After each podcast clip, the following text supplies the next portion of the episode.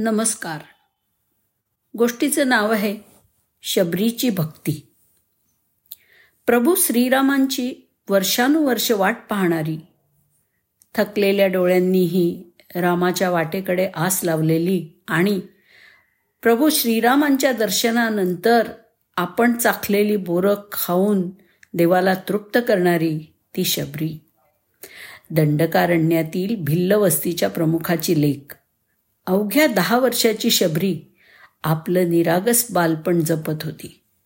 अंगणातल्या बोकडांच्या पिल्लांशी तिची गट्टी जमली होती. आपल्या लग्नाच्या दिवशी या आपल्या सवंगड्यांशी आपली कायमची ताटातूट होणार हे आईकडून ऐकून ती हिरमुसली. असं होऊ नये यासाठी तिने आईच्या खूप विनवण्या केल्या.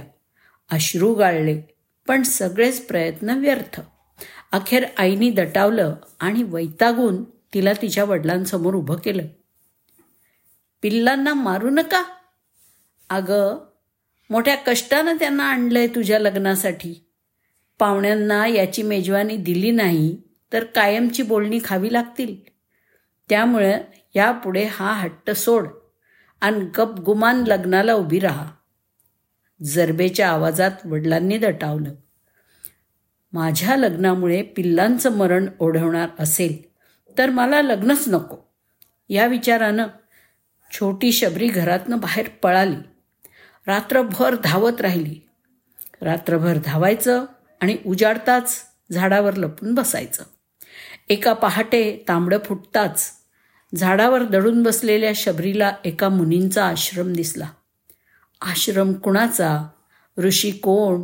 अशी कोणतीही माहिती नसताना शबरीनं रोज पहाटे उठून झाडलोट करून आश्रमाची स्वच्छता करून पुन्हा दिवसा झाडावर लपून बसावं हा दिनक्रम आखला. आपला आश्रम इतका वेळेत स्वच्छ कसा होतो हे पाहून मातंग ऋषींना आश्चर्य वाटलं. याचा छडा लावण्यासाठी रात्रभर जागत राहिलेल्या ऋषींनी सकाळी छोट्या छ शबरीला पकडलं. प्रेमाने तिची विचारपूस केली. मात्र घाबरलेल्या शबरीच्या तोंडातनं एक शब्दही फुटेना. मग ऋषींनीच तिची अवस्था जाणून तिला याच आश्रमात राहायला सांगितलं आणि त्या दिवसापासून शबरी त्या आश्रमाचीच लेख झाली. तिथे दिवस आनंदात जात असतानाच मतंग ऋषींना भगवंतांकडून समाधीचा संदेश मिळाला. पुढील दोन दिवसातच ऋषीमुनी आपल्याला कायमचे सोडून जाणार हे समजताच आश्रमातील सर्वजण अस्वस्थ झाले.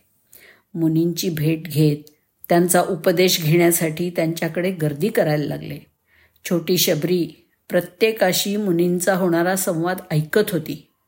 काहींचा बोध तिच्या कोवळ्या मनाला होत नव्हता. अखेरीस न राहून तिने मुनींना प्रश्न केला की उद्धार म्हणजे काय? आणि माझा उद्धार व्हावा यासाठी मी काय करू? गुरुजींनी तिच्या मस्तकावरती आपला हात ठेवला आणि मोठ्या प्रेमानं म्हणाले काळजी करू नकोस. तुझा उद्धार आपोआपच होणार आहे. मुली श्रीराम या आश्रमात येईल तुला भेटायला. तू इथेच थांब. अबोध शबरीला इतकं माहीत होतं की गुरुची वाणी सत्यच असेल. कधी येणार श्रीराम? तिनं परत विचारलं. महर्षी मातंग त्रिकालदर्शी होते. त्यांना सर्व भूत वर्तमान भविष्य सर्व माहीत होतं. ते म्हणाले मुली तो अद्याप जन्मलेला नाही. दशरथाचे अद्याप लग्न झालेले नाही. कौसल्येशी लग्न होईल. मग श्रीरामांसाठी एक लांब प्रतीक्षा होईल. मग दशरथाचं सुमित्रेशी लग्न होईल. मग परत प्रतीक्षा करा. मग तो कैकईशी लग्न करेल. मग परत प्रतीक्षा करा. मग तो जन्म घेईल. मग त्याचं जानकीशी लग्न होईल. मग त्यांना चौदा वर्षे वनवास होईल आणि नंतर शेवटच्या वर्षी माता जानकीचं अपहरण केलं जाईल. मग ते त्यांच्या शोधात येतील. आपण त्यांना सांगा. की आपण आणि सुग्रीव मित्र आहात. एक क्षणासाठी शबरीचा खूप गोंधळ उडाला. अबोध शबरी इतक्या लांब प्रतीक्षेचा वेळ मोजूच शकली नाही. तिला पुन्हा तिने पुन्हा विचारलं की इतकी दीर्घ प्रतीक्षा कशी पूर्ण होईल? तर महर्षी मातंग म्हणाले की तो देव आहे. तो नक्कीच येईल. यानंतर सर्वांचा निरोप घेऊन मुनी निघून गेले. मुनींच्या जाण्याने शबरीला मात्र खूप दुःख झालं. पहाट होताच प्रभूंच्या स्वागतासाठी तिने आवराआवर सुरू केली. तिच्या कुटीबाहेरचा परिसर झाडून स्वच्छ केला. त्यानंतर प्रभूंच्या आगमनापूर्वी स्नान उरकण्यासाठी ती झऱ्याकडे गेली. मात्र नेहमीप्रमाणे तिथे खेळत न बसता तत्काळ ती कुटीकडे परतली. त्यानंतर श्रीरामांच्या स्वागतासाठी तिची लगबग सुरू झाली. प्रभूंना बसण्यासाठी आसन सुगंधित फुलं पांढऱ्या शुभ्र फुलांचे हार ताजी रसाळ फळं सगळं काही सज्ज झालं. पण प्रभू राम येईनात. तो दिवस सरला आणि त्यानंतर प्रत्येक दिवस हाच नेम सुरू झाला. दिवस रात्री भान उरले नाही. कारण झोपी गेले तर रामभेट होणार नाही या विचारांनी तिची झोप दूर पळाली. आजपर्यंत तिने श्रीरामांना पाहिलं नव्हतं. त्यामुळे मनातल्या मनात ती त्यांचं चित्र रेखाटायची आणि मनातच त्यांची पूजा करायची. यामध्ये अनेकदा भगवंतांनी तिला प्रत्यक्ष दर्शन दिलं. मात्र तिला तो भासच वाटायचा. प्रभूंची आस लाग लावून नेमके किती दिवस सरले हे तिलाही कळलं नाही. मात्र तिची ही भक्ती पाहून आश्रमात सर्वजण आश्चर्य व्यक्त करत असायचे. आश्रमात आलेली चिमुरडी शबरी वयात आली. मात्र वयाच्या तुलनेत तिची भक्ती शंभर पटीने वाढली. त्यातच रोजचा दिवस उगवायचा तो केवळ श्रीरामांच्या ओढीनी. ध्येय निश्चित असलं की मग मार्गातले काटेसुद्धा टोचत नाहीत. ही शबरीनं दिलेली सर्वात मोठी शिकवण म्हणावी लागेल. तारुण्यही सरलं. आणि पाठोपाठ वार्धक्य येऊन ठेपलं. शरीर थकलं. दृष्टी कमी झाली. हात थरथरायला लागले. पण मन मात्र अजूनही रामाच्या प्रतीक्षेत चिरतरुणच होतं. वार्धक्यातही स्वच्छतेचा नेम ती चुकवत नव्हती. आश्रमातील प्रत्येकजण तिला विश्रांती घ्यायची विनंती करायचा. प्रत्येकजण तिला कामात हातभार लावण्यासाठी धडपड करायचा. मात्र प्रभू रामांच्या स्वागतासाठी आपल्याच हातून सारी तयारी व्हायला हवी हा अट्टाहास तिने कधीच सोडला नाही. किती वर्ष सरली किती सूर्य मावळले याची गणनाच नाही. पण शबरीला त्याची पर्वा नव्हती. शरीर जर्जर झालं तरी प्रभूंच्या दर्शनाशिवाय श्वास थांबणार नाही. या विश्वासाच्या बळावरच शबरी तग धरून होती.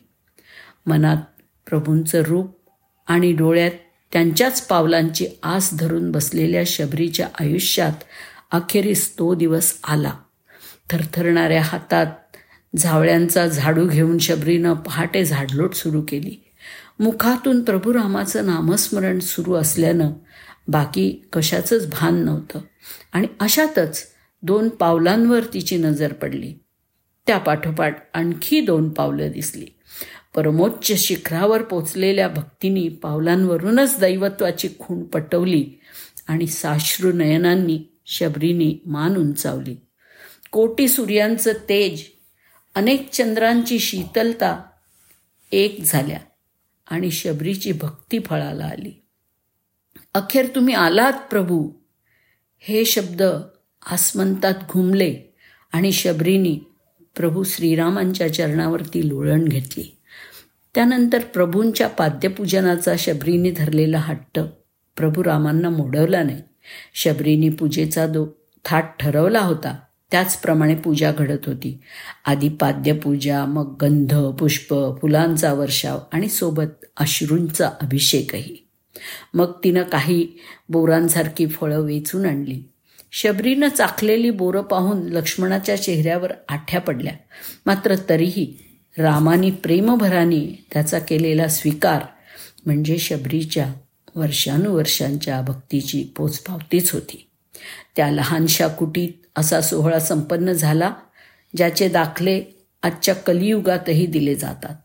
शबरीने आपल्या कृतीतून शिकवलेली भक्तीची नवी परिभाषा आपणही जपली तर भगवंताच्या भेटीपासून आपल्याला कधीही वंचित राहावे लागणार नाही. धन्यवाद.